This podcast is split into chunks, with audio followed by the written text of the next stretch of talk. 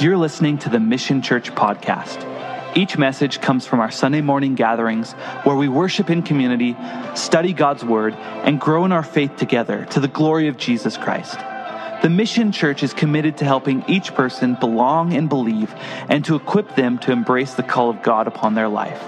We pray these messages will build your faith and encourage you today. Well, let's open our Bibles to Matthew chapter 27. We have been going through the Bible verse by verse, and we are now getting close to the end of the Matthew. Uh, it's been a fantastic study. I have so enjoyed going through it with you, and uh, we have learned a lot together. Uh, the title of the message this morning is God's sovereignty in the chaos. Uh, how many of you have ever felt like the world is going out of control? How many of you have ever felt like, man, it's getting crazy out there?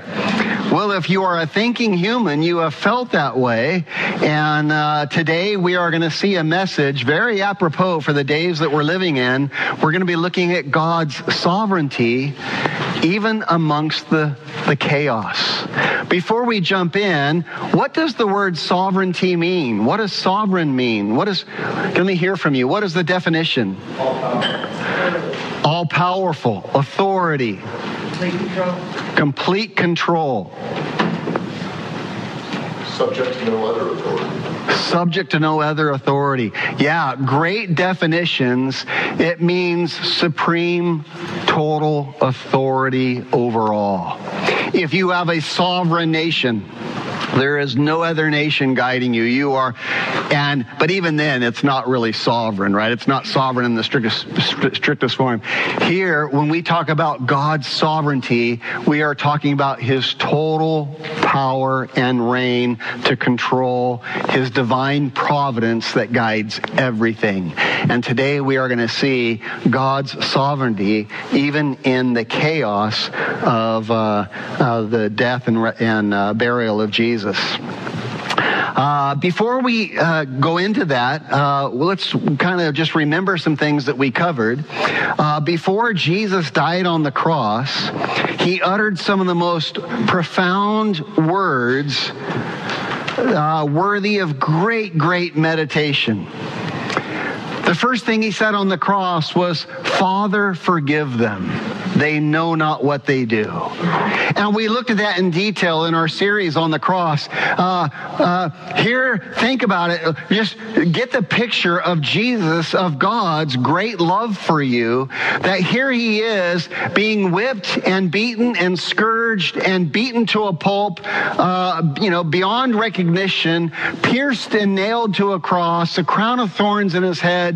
He's anemic. He's lost, uh, you know, tons of blood, and they're in just writhing in pain, looking at all of those who are mocking him and those who have put him on the cross, and he says, Father, forgive them.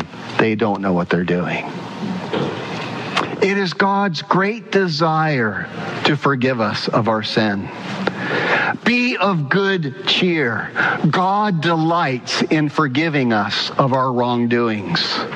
His mercies are new every morning, and it is His great delight to cleanse us of our sin and to impart to us the righteousness of Jesus Christ. And if you have not made Jesus the Lord of your life, oh, you are missing out. I would encourage you, before we go any farther today, bring your heart before the Lord and say, Jesus, I want to know a God who loves me like that while on the cross, as we have done every cruel and evil thing we could possibly do to you, you would say, Father, forgive them. They don't know what they're doing. Jesus, save me. And if you pray that, he will make you his very own. There was a thief on the cross who recognized God's Jesus' great love. He had mocked Jesus, but when he heard Jesus say, "Father, forgive them. They don't know they don't know what they're doing." Uh, his heart was moved, and he said, "Wow, you are amazing. I want to know you. Will you remember me when you come into your kingdom?" And Jesus said, Today you'll be with me in paradise. And we looked in our series, we see it was Jesus' mission to bring us to God. That's what he came for. Today you'll be with me in paradise. And that thief, that murderer, that criminal, a life of wickedness, all forgiven in a moment. How? Just by believing Jesus' great love for him, that he would say, Father, forgive him. He doesn't know what he's doing.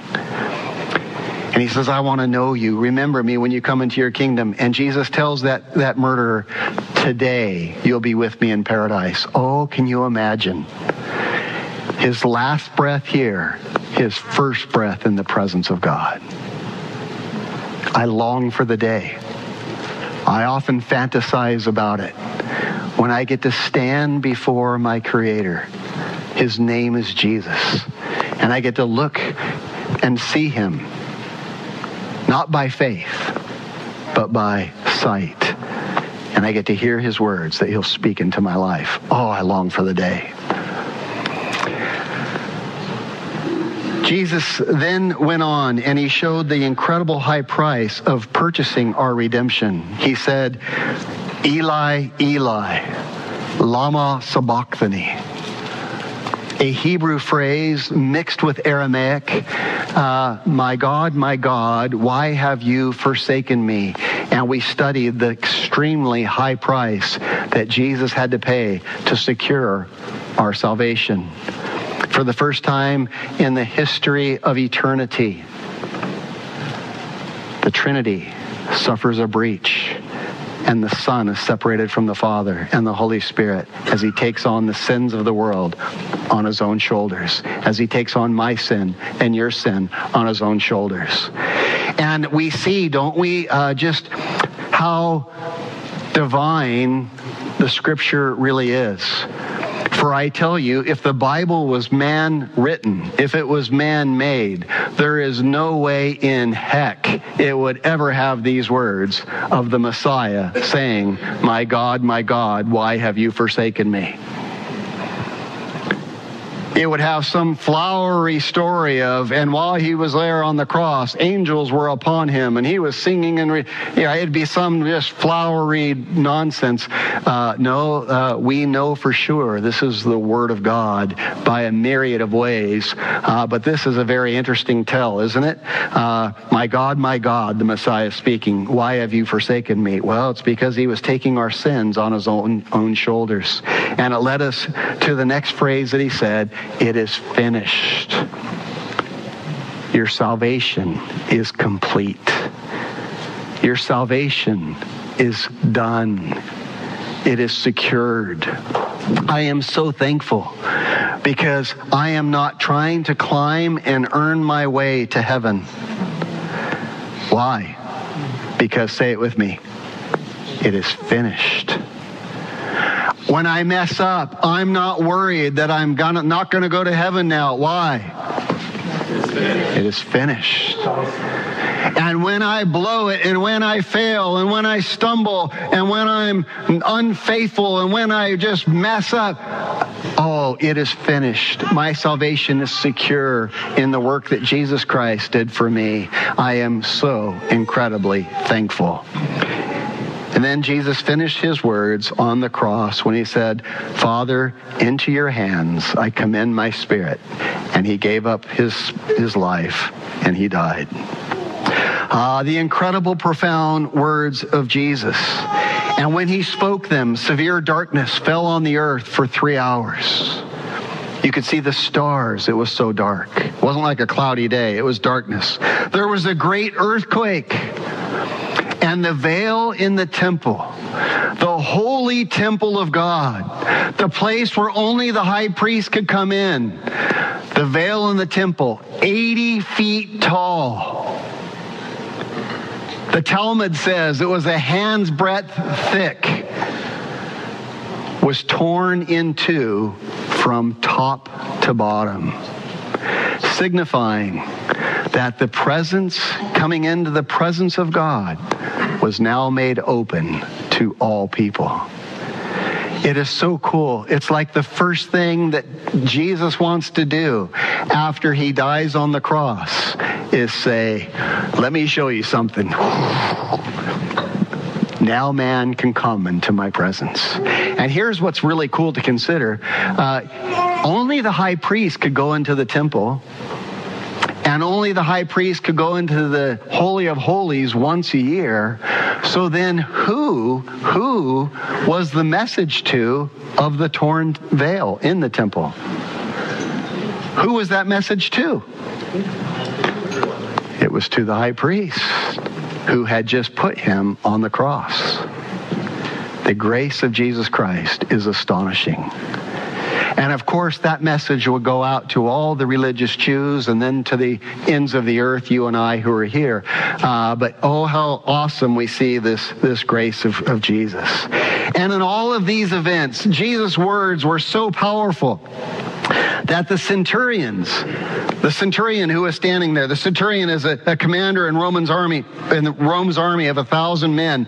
The centurion and the soldiers that were there with him, uh, they that Jesus is the Messiah and they are converted. Look what they say, uh, verse 54, chapter 7, verse 54, Matthew 27, verse 54. If you're there, give me a big amen. amen. Look what they say. We're picking up right where we left off last week.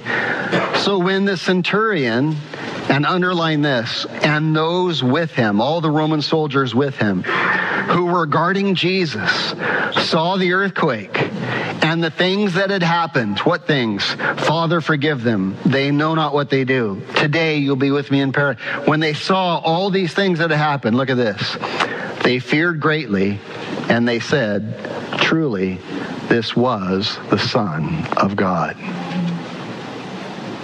The Bible says that with the heart one believes unto salvation, and with the mouth one confesses unto salvation. Here, the Roman centurion and the soldiers were so moved by Jesus' words and actions that they get saved right there. And here we see the fruit of the reason Jesus went to the cross already being bearing fruit and, and being evident right in front of us. Oh my gosh, how incredible. What a cool thing to ponder. Uh, and uh, here they publicly proclaim, truly, this was the Son of God, proclaiming publicly the divinity of Jesus Christ. And so now we're going to move forward and we're going to study Jesus, uh, his burial. It's interesting that the burial of Jesus is often an overlooked event. Why? Well, because normally we study these things on like Good Friday and on Easter, and we're giving all of the attention to the death and resurrection of Jesus, and rightfully so. But we rarely give all of the attention to the burial of Jesus. And today, what I want to do is do that very thing. I want to focus all of our attention today on the burial of Jesus.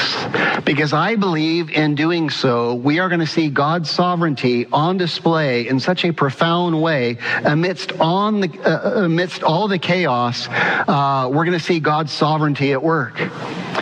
God's sovereignty, achieving God's will, even in a chaotic environment with corrupt sinners running around, evil men trying to do things. Uh, God is sovereignly going to bring his will into fruition. And God does it all in very natural ways. Without using any miracles whatsoever, God shows us that he is totally sovereign over all of these events. And it leads me to the first point that I would like you to hold on to. And it's simply this that pondering God's sovereignty is an essential uh, part of our spiritual health. Pondering God's sovereignty is essential to our spiritual health. And today we are going to be pondering God's sovereignty.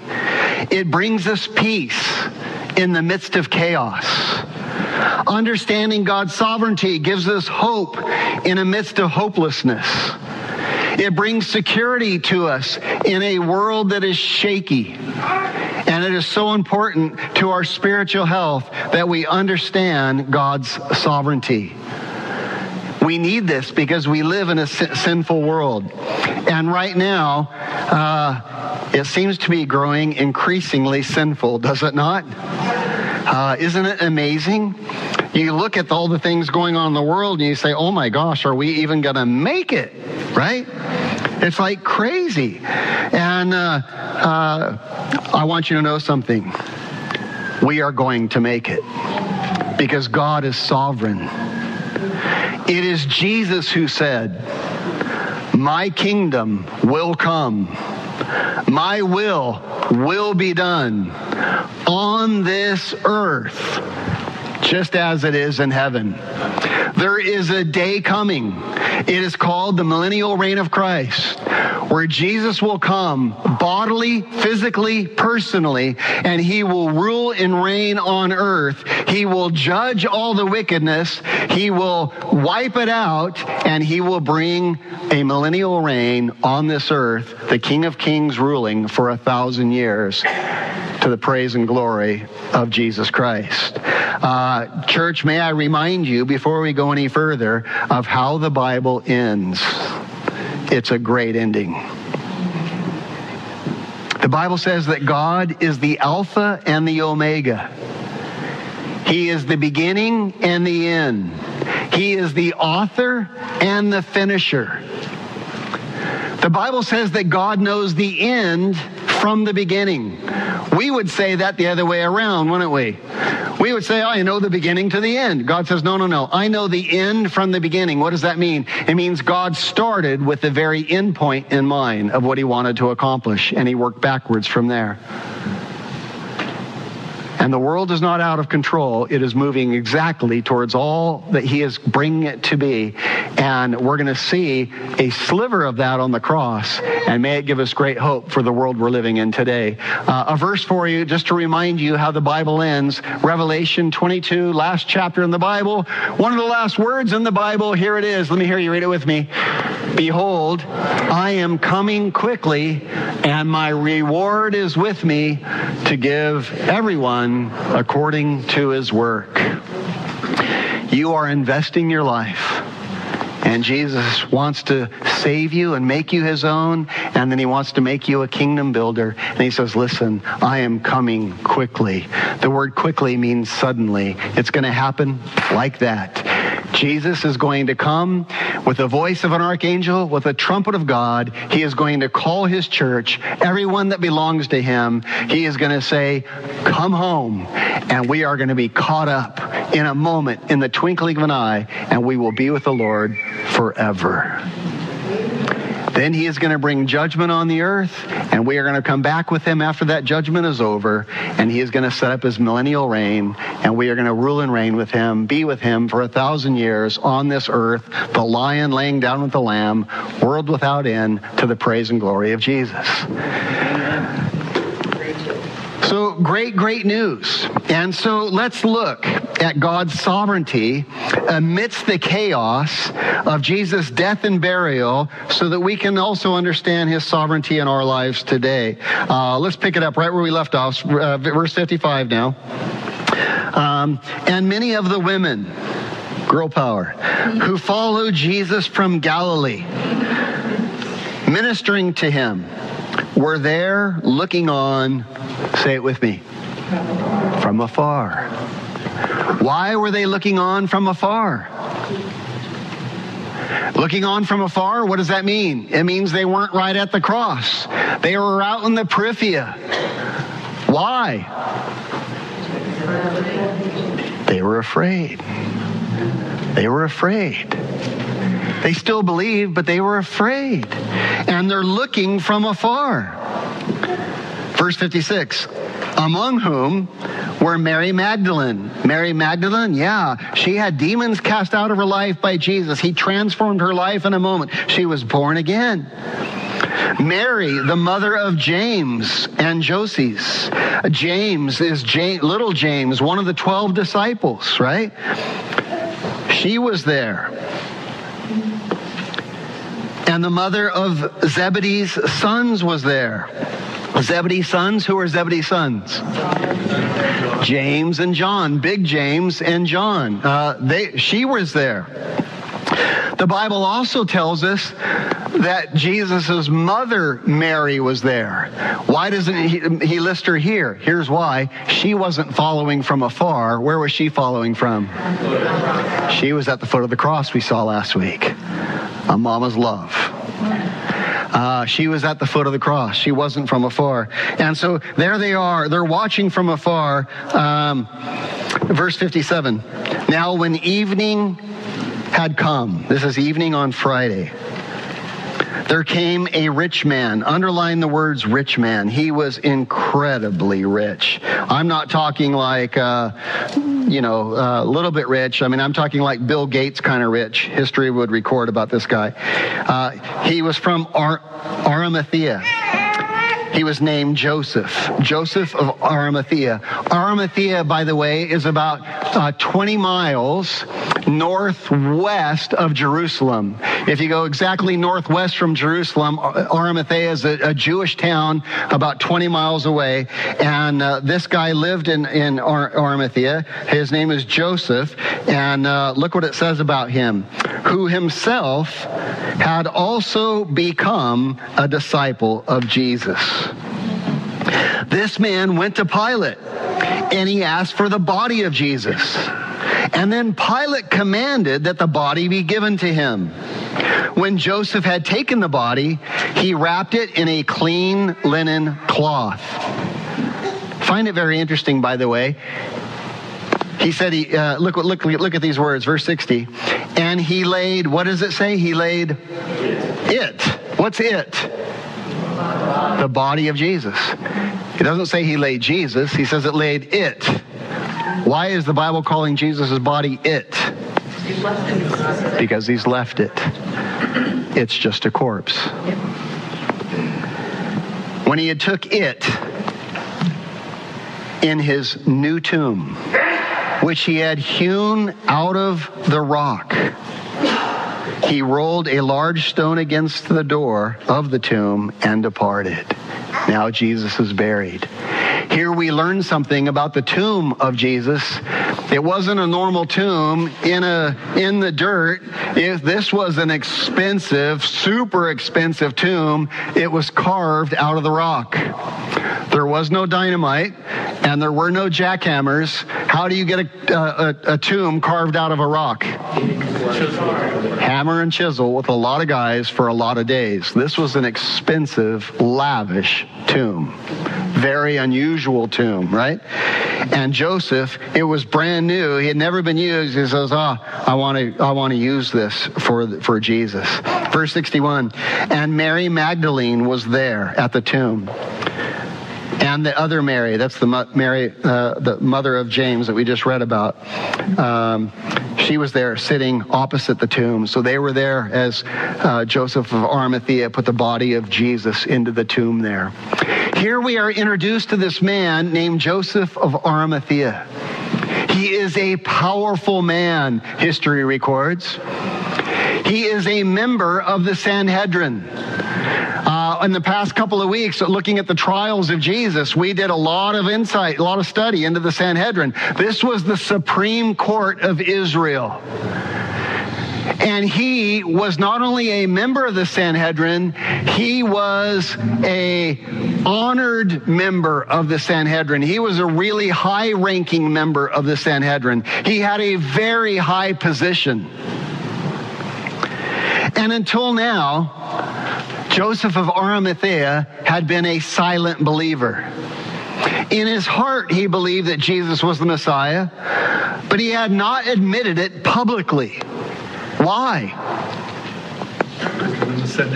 Fear. Fear of what? Persecution. Keep it coming. Fear of what? Losing all his money. You see, he had gained fame and power and prestige and position and notoriety and a ton of money from being a religious leader, a high ranking religious leader in Israel. And he believed that Jesus was the Messiah, but he kept it all silent. Why? Because he loved his position. Uh, by the way, all four Gospels speak of Joseph of Arimathea.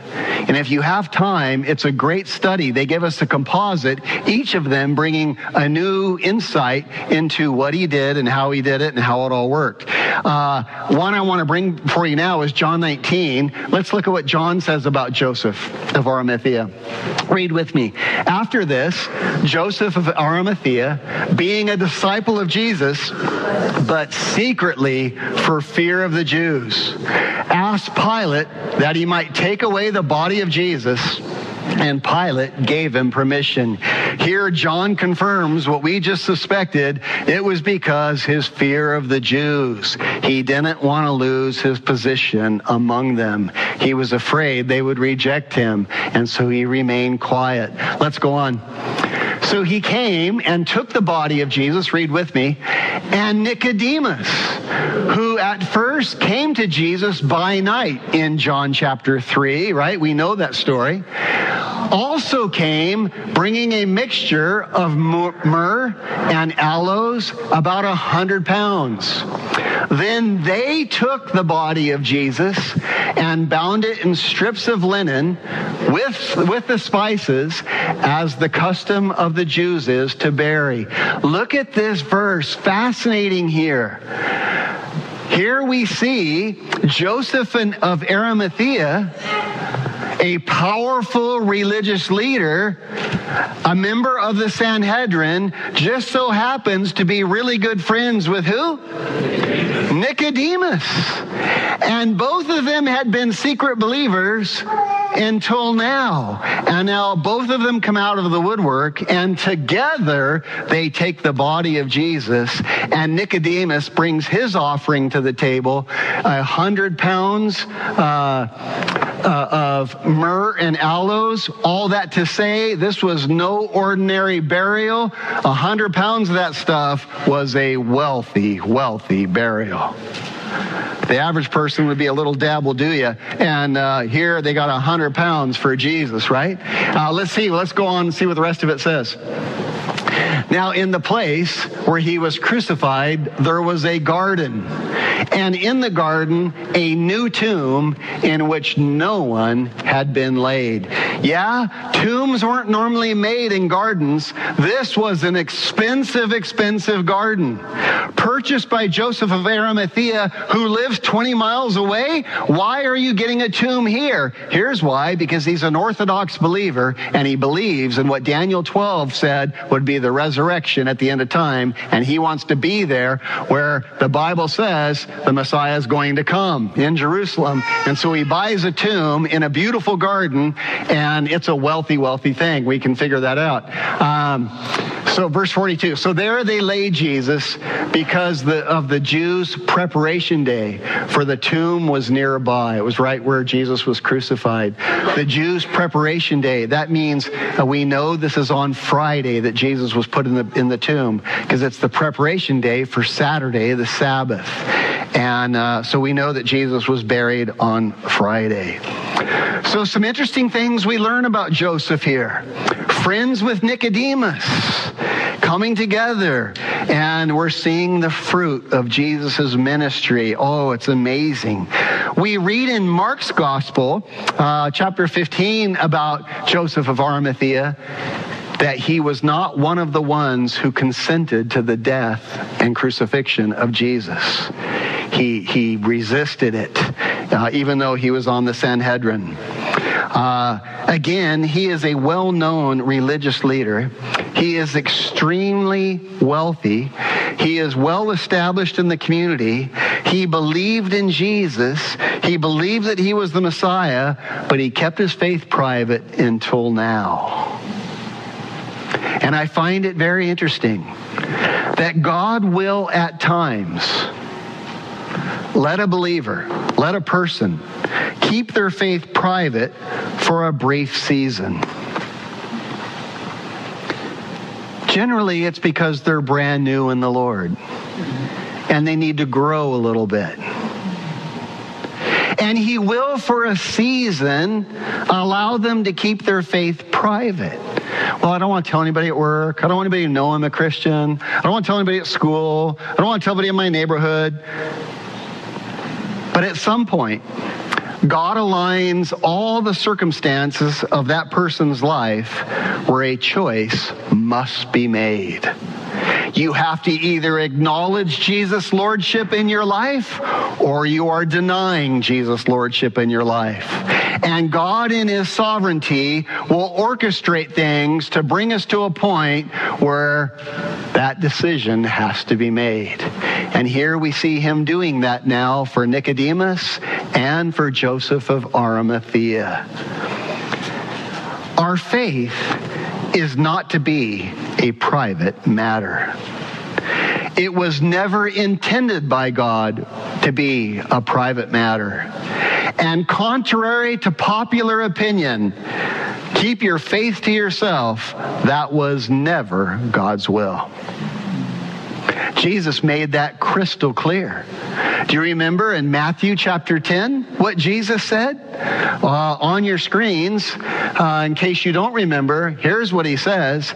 He says, Whoever confesses me before man, him I will confess also before my Father who is in heaven. Let's stop there just for a moment before we get to the bad news. Let's look at the good news. This is one killer deal. I'm not the best investor in the world, but I know a good deal when I see one. This is a good deal. You mean to tell me if I confess the lordship of Jesus Christ before my peers, before my friends and family, before my neighbors, Jesus will confess my name and represent me before the Father in heaven, before the throne of God? How many of you know that's a good deal? That's amazing. If I represent Jesus before knuckleheads, he'll represent me before the throne room of God? Wow, unbelievable. But notice what Jesus says. But the contrast is also true. Whoever denies me before men, him I will also deny before my Father who is in heaven. Jesus doesn't want your faith to be private. It was never meant to be private. He called you to himself because he loves you. And if you've ever been around a teenage girl who fell in love for the first time, guess what she does? What does she do? I mean, it's on Facebook, it's on Instagram, it's on her notebook, it's like all over the place, it's everywhere. Right? Because that's what love does. When we truly understand God's love for us, we only have one response Lord, you're amazing. I want the world to know how amazing you are. What you've done for me, oh, I want to, I want to give that to everybody. And Lord, if you love other people, oh, I care about what you care about. I want to love them and bring them to you. Uh, that's what love does. And here's what Jesus said. He says, listen, your faith isn't meant to be just keep it to yourself, keep it to yourself, keep, you know, keep your, keep your faith to yourself. Let's look what he, look at the rest of the verse. Jesus says, don't think that I came to bring peace on earth. I did not come to bring a peace, to bring peace, but a sword. Let me tell you what that does and doesn't mean. Jesus is saying, don't think I came just to be kumbaya. You know, let's all just get along. Let's all just be nice. Don't think that's what I came for. I didn't come for that. I came to bring a sword of truth. And truth is sometimes offensive. Jesus isn't saying, I came to start wars. That's not what he's saying. He's saying, I, I came to bring a sword of truth. A lot of times we're like, I don't want to say anything because I don't want to. I don't want to offend anybody. Offend somebody. If you don't offend somebody, you are offending somebody. Who are you offending? Yeah. Now you decide who you want to offend. He's already laid out the deal. You confess me before men, I'll confess you before my Father in heaven. The truth can be offensive. And it is so important that we, we begin to stand. Today, too many Christians are living as secret believers. And it is time to stand. It is time to stand up for truth and what is right. How many of you saw what happened this week with the Southwest Airlines pilots? Can we give those guys a round of applause?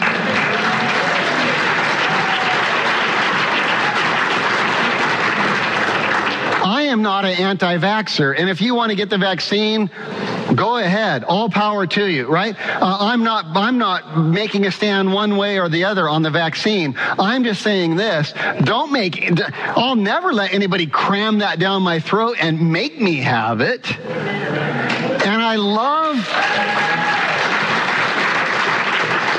I love that these pilots just stood and they said enough. And you know what happened?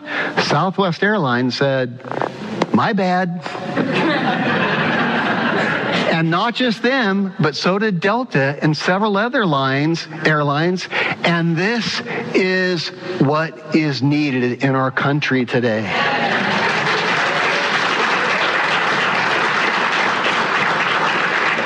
It is time for God's people to stand.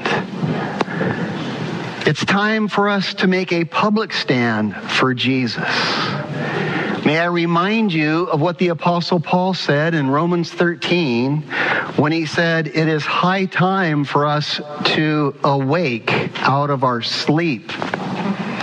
The night is far spent and the day is at hand. What does he mean by that? The darkness of evil has gone on long enough. It's time for the brightness of the truth of God's word and the truth of God's person to be shining, uh, you know, and illuminating into this dark world.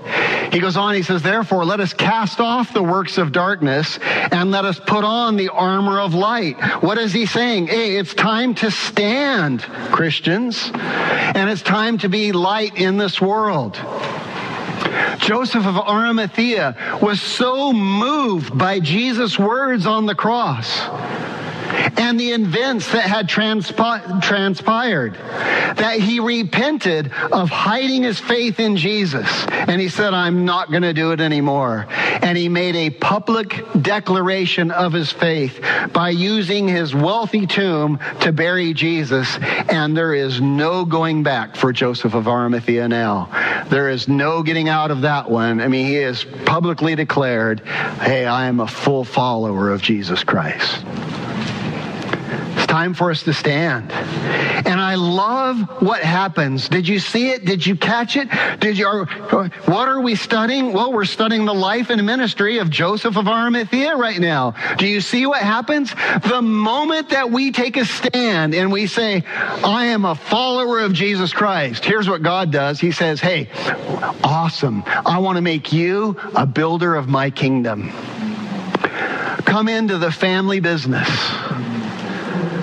come into your father's business and let's build the kingdom of God together. And here he uses Joseph of Arimathea to be a kingdom builder. I tell you what, it is no different for you and I. Jesus said to Peter, follow me and I will make you what? Hey, enough of going after living for fish, dude. Follow me and I'll make you a fisher of men enough living for widgets, right? Or living for whatever. Follow me and I will do something radical with your life. Follow me because he lives. I can face tomorrow. Because he lives, life is worth the living just because he lives. He got hold of me. I understood his calling, and my life has worth and purpose. There are not enough hours in every single day for me to get try to do all that God wants me to do, and I love it every morning. I get to wake up and say, Lord, reporting for duty, what do you want me to do today? And here we are. Uh, I love it, right? And this isn't just for pastors, this is for all of us. It's not just for Peter, it's for all of us. Follow me. I'm going to make you a builder of my kingdom. And I love nothing more than watching God get a hold of a person's life and watching them become a builder of men and women. Watching them become a disciple maker. Watching them proclaim God's truth in a dark world. And watching God use their lives powerfully, just like He is Joseph of Arimathea right now. So awesome to watch. Look what God is doing in all of this. Look at his sovereignty on display. Look at how he's working and bringing the body of Jesus into the tomb so he can resurrect it in three days and how all of God's will is happening perfectly. Rome had absolutely no respect for de- dead bodies. Do you know what they did with dead bodies? They would die on the cross it would often take days for people to die on the cross. It wasn't uncommon for, for, to be on the cross for four days. Some records of 13 days on the cross. Uh, it was, you know, normal. But when they would take you, uh, when the when you would die, they would just throw the bodies on the cross into a mass open grave, and they would leave it open, and the wild animals and the birds and the vultures would come and just devour the flesh. Or they would take the bodies and they would throw them in the, in the burning dump where they were burning the trash. And the dump in Jerusalem was called what? Gehenna. Gehenna. A place of continual burning, Jesus said, where the worm never dies. Maggots and just. And without Joseph of Arimathea, that would have been where Jesus' body would have gone. And notice how God, in his sovereignty, is using all of this to bring what he wants into fruition.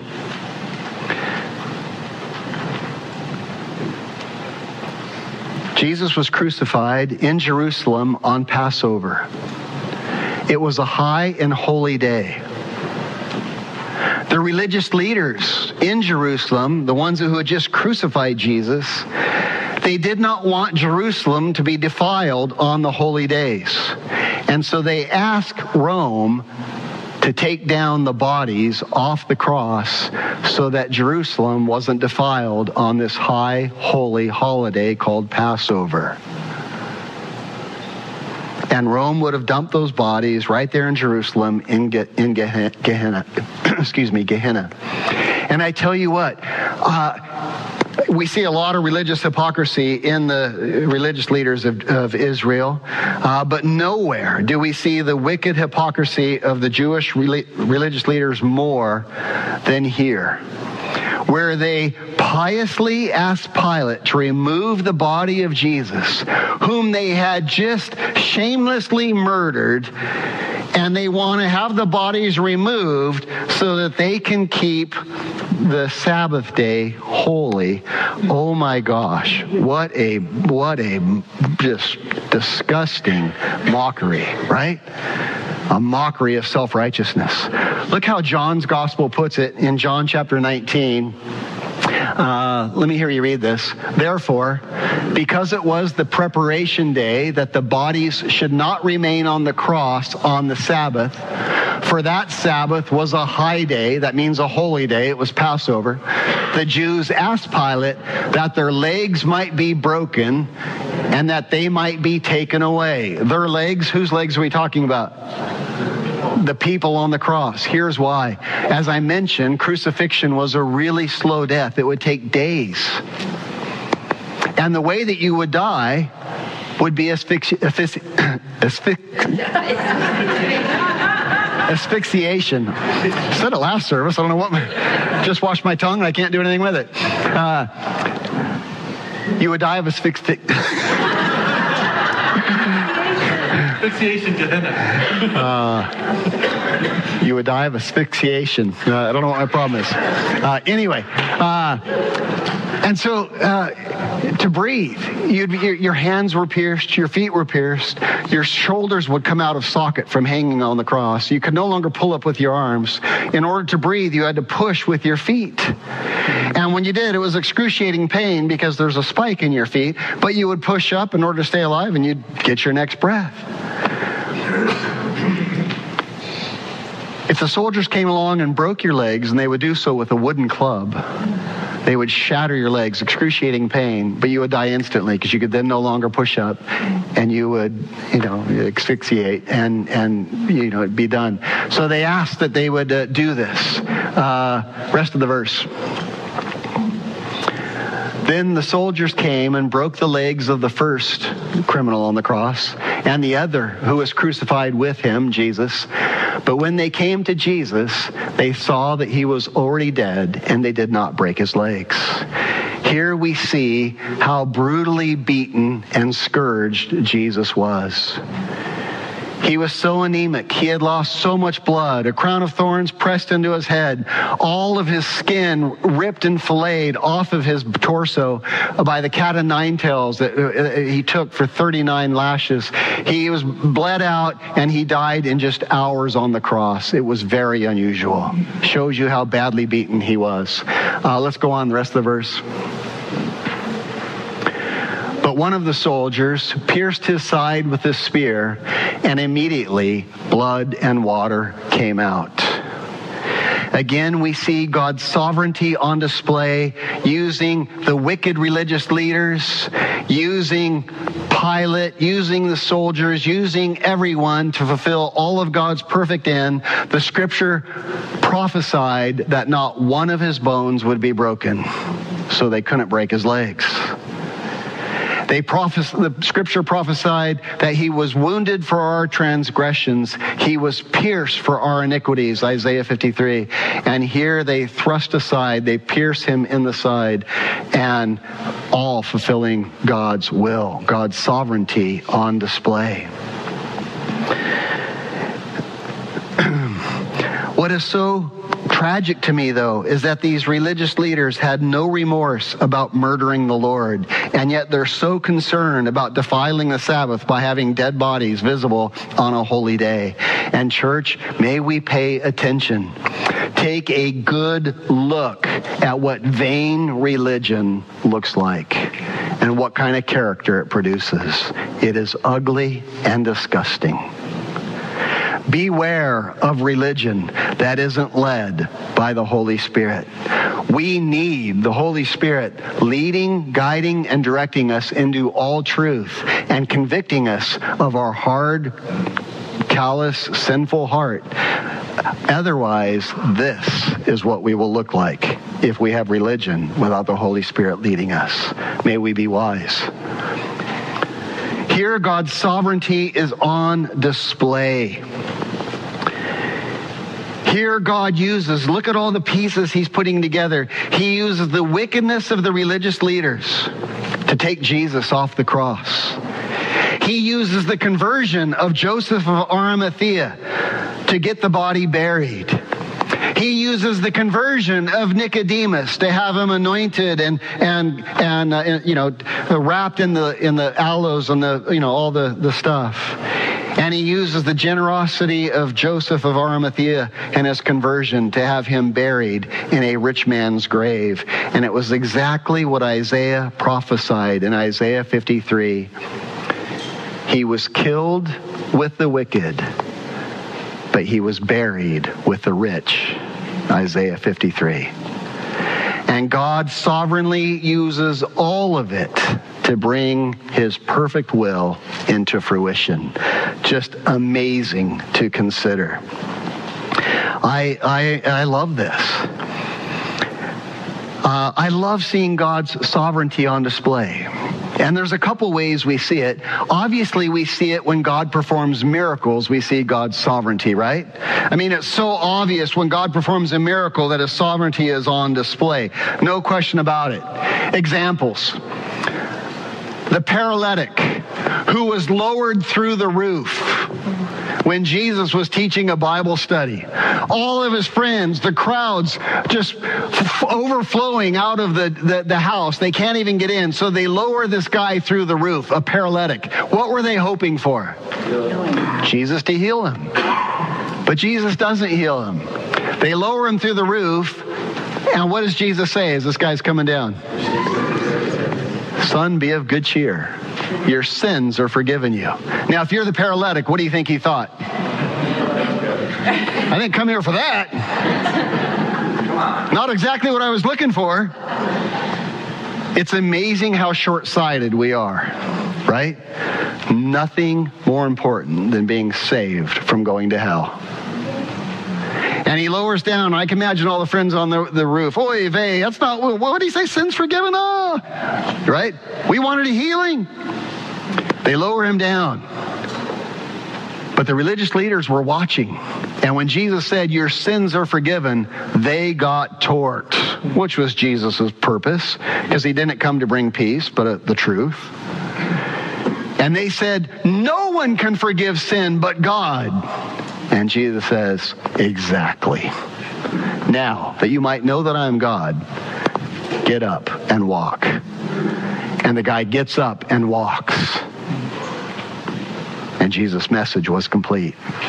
Oh, we see God's sovereignty clearly on display in miracles, no doubt about it.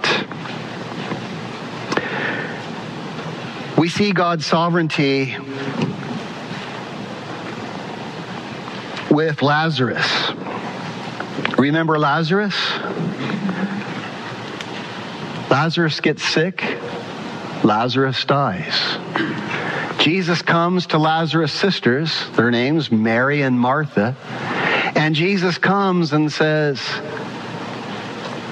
Mary, your brother will rise again. And Mary and Martha, being good little, you know, Jewish girls, they know their theology. They said, Yes, Lord, I know he's going to rise again at the last day at the great resurrection. And Jesus says, No, no, no, no, no. I am the resurrection. What? I am the resurrection. They view Jesus as the Messiah, as a good teacher. They didn't understand him to be God yet. Listen, Mary, the resurrection is not a day, the resurrection is a person. It's me.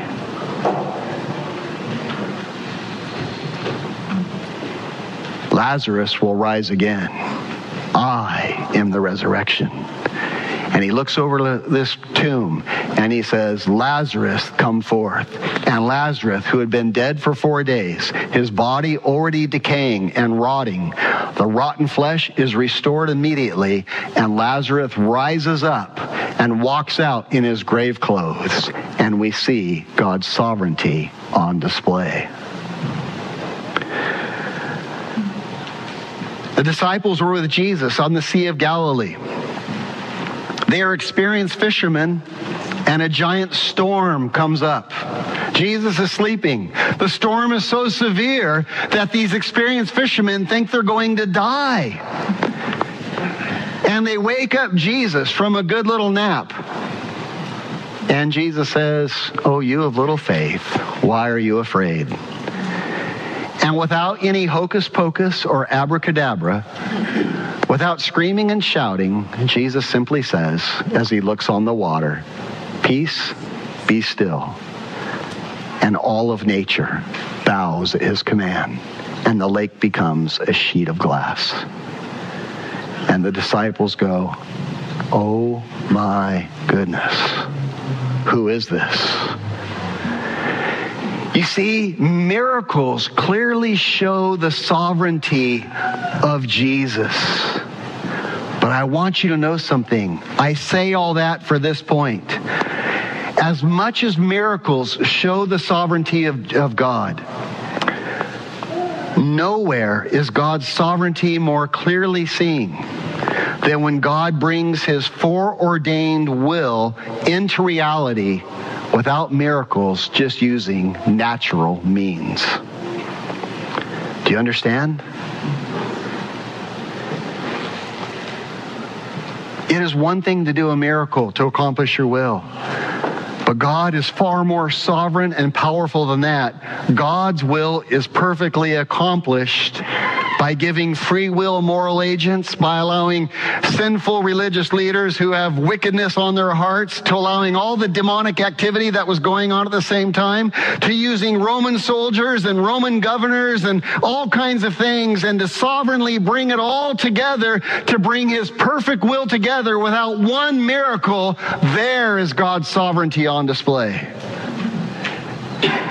And I don't know how he does it. It is far beyond me, but he is doing it in our midst. And God's sovereignty is clearly on display in our lives and here in the burial of Jesus. The fact that God can do all this without intervening with miracles is simply astounding. The Bible foretold that Jesus would be betrayed by a friend, that he would be sold for 30 pieces of silver, that that money would be used to buy the potter's field, that the Messiah would be killed on Passover, that he would be crucified by the Romans that he would be numbered with other criminals and that he would be buried in a rich man's tomb. And all of this happened without God using one single miracle. How do you explain that kind of providence? It is beyond comprehension. And here's the application that I would like us to hold on to. These things show us that God is in control that God is sovereignly bringing his will into fruition, both in our lives and in the world at large. And therefore, we can trust him even when things look troubling. We often want God to do a miracle so we can know He's there. But God says, listen, just watch your life. I am doing, I am showing you my sovereignty all around you. God sovereignly brings His will into fruition for us through natural means. And may we hold on to that truth. When my kids were little, uh, they're all adults now. You saw Ryan playing the slide guitar. All my kids are adults, two of them married. Uh, when my kids were little, uh, Lisa and I started an in home, you know, a, a, family Bible study every Sunday afternoon. And they were little, I mean, young. Uh, and uh, I got to tell you, it was like herding cats. I mean, my son Nathan loved fart bombs and, and jokes, and he was doing fart bombs in the middle of the Bible study. Uh, it was like trying to get their attention and keep it all together. I often wondered, what, what good is this doing? Can I tell you something? God sovereign, sovereignly used that to build and to do his perfect work. God sovereignly brings his will into fruition through natural means. Let him do his work. It didn't look like it at the time, but God was using it. And God has used that big time in my kids' lives. I want you to know something. Here you are at church with your heart open and your Bible open. I want you to know something. God is sovereignly using all of that those natural things for his sovereign purposes. As you get involved in a small group, a mission group, a men's women's group here, God will sovereignly use all that to build you and to transform your life to the glory of Jesus Christ. We can trust God's sovereignty even in tough times. I want you to know something. We might be headed for really tough times as a nation. We may lose our jobs because of this vaccine mandate. I can't tell you how many people I know in the church right now who are calling me, emailing me, texting me. Uh, I might lose my job. I have two members in my own immediately family. I might lose my job. I want you to know something, Christian. This does not frustrate God's plans for you. God will lead you through this. He will bring you right where He wants you to be. Stand firm in your faith. God has shown us His sovereignty for a purpose. Do you know what the purpose is? That you might be at peace. God has shown us his sovereignty that you might be in peace, be at peace. We live in a sinful world, and you know what? It is growing even more increasingly sinful. There are often times where if we didn't know better, we might wonder, uh, is the world out of control? It looks like it's out of control. God, where are you? Are, are you even, do you even care? Are you even watching any of this? Do you see this, God? If we didn't know better, we might think those things. I want you to know, I'm going to say it again. I want you to hear it. I want, I want you to be prepared for this, church. it is quite possible that as a country, we are headed for really tough times. I want you to be well prepared so that you thrive in those tough times. Our economy has been propped up by endless stimulus. As a result, we are dealing with incredible inflation. Have you bought gas recently at five bucks a gallon? I went to the gas station this week, $117 to fill up my tank. That's because of stimulus.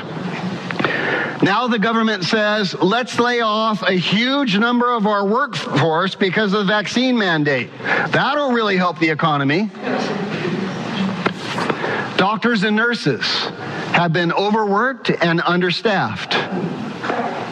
And yet hospitals are losing a big portion of their nursing staff because of the vaccine mandate. That makes a lot of sense. 8.4 million people collecting unemployment right now. And yet we're going to lay off a ton of people because of a vaccine mandate. That makes a lot of sense. Crime is increasing exponentially. Right now, the police departments are burdened down. Guys are tired. And yet, in the police department, they're to re- we're going to lose a ton of our police officers. I read in the BBC this week in Chicago, the third largest city in the United States, it said 50% of the 13,000 police officers have refused to report their vaccine status, even though it means future job loss. We're going to take half of our police force and dismiss them at a time when crime is increasing exponentially. That makes a lot of sense. China is rattling their saber about Taiwan right now. They're flying sortie missions over Taiwan all the time. On top of that, do you know what they're doing? They're using social media, they're using phones, and they're sending propaganda to every uh, Chinese citizen. On their phones, do you know what they're getting every day? America is weak now. Look what just happened in Afghanistan. Here's our newest military efforts. America can't stand against us. America, they're putting down America on their phones daily to every citizen. What are they doing? What is that? That's propaganda. Why? They're preparing the people to go to war. And at a time when China's military is being built up huge, what are we doing? Well, we're saying there's going to be a vaccine mandate and we're going to dismiss a big chunk of our military. That makes a lot of sense. We have Iran on the edge of nuclear missiles. And we're dismissing our military. For some reason, in addition to all these things, we seem hell bent on moving towards socialism. Freedom of speech is eroding rapidly, and the degradation of public schools is happening at just a, a, a, a tremendous rate. Sexual immorality is out of control, and the perversion of marriage is insane. Did you see what happened this week? I learned about the U.S. Secretary of Transport, Pete uh, Buttigieg. We found out he's been on paid paternity leave with his husband, who adopted two babies, since August at a time when the supply chain crisis is out of control. We can't get our ships unloaded, and the Secretary of Transport is on paternity leave with his boyfriend since August. That makes a lot of sense. What am I saying? I'm simply saying this. It is very probable that we are headed for very difficult times. And God is showing us his sovereignty so that we can have peace even in the chaos, even in the last days. Uh, it is very possible. A little late on that slide, guys. Uh, yeah, that's our Secretary of Transportation. Uh, and that's what he's doing right now as uh, our ships sit on cargo ships. I mean, our crates. Um, yeah, you can take that off now. God has shown his, his sovereignty so we can have peace it is quite possible that we are going to go through very perilous times. It is quite possible that we are in the last days. I'm not a doomsdayer. I'm just saying it is quite possible we are in the last days. I want you well fed, well prepared, so that you will thrive in them. Do you remember what Jesus said? He said, Hey, in the last days, nations will be distressed with great perplexity men's hearts will fail them because of fear and expectation of the things that are coming on the earth. That sounds like today. And Jesus then followed that up and he says, Now, when you see these things just beginning to come to pass, lift up your heads, for your salvation draws nigh. Amen.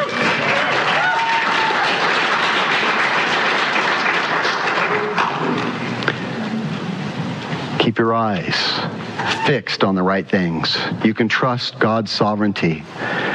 Isaiah 26, 3, a great memory verse that says, You will keep in perfect peace him whose mind is fixed on you.